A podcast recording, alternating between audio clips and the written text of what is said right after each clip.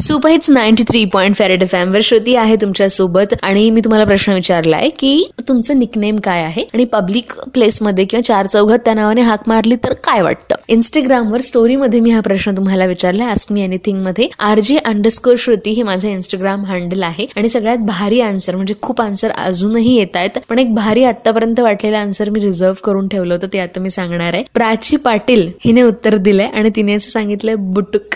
आणि तिला काहीच हरकत नाहीये. या नावाने तिला पब्लिकमध्ये हाक मारली तर. आरा बाप. बुटक. ए बुटक.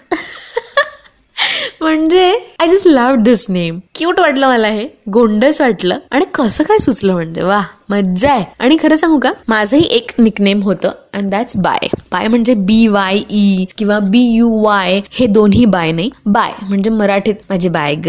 हा. ते वालं बाय. सो मी जोपर्यंत सहावी सातवीत गेले ना मला रिअलाइज झालं की हे निकनेम आहे ना हे नाही आवडत आहे श्रुती तुला हा. सो मी घरच्यांना सांगितलं की मला प्लीज ह्या नावाने हाक मारू नका मला हे नाव अजिबात आवडत नाही. त्यांची सवय जाईनच. मग मी एक मस्त उपाय केला. मी हाक त्यांनी मला मारली ह्या नावाने की ओ द्यायचेच नाही. आणि आणि हळूहळू त्यांची ती सवय गेली आणि आता माझ्या घरच्यांना लक्षातही नसेल कदाचित की माझं नाव एकीकडे माझं निकनेम एकीकडे बाय होतं. आता काय आता सांगितलंय मी तुम्ही हाक नका मारवा मला असं काय. तुम्ही श्रुतीच म्हणा.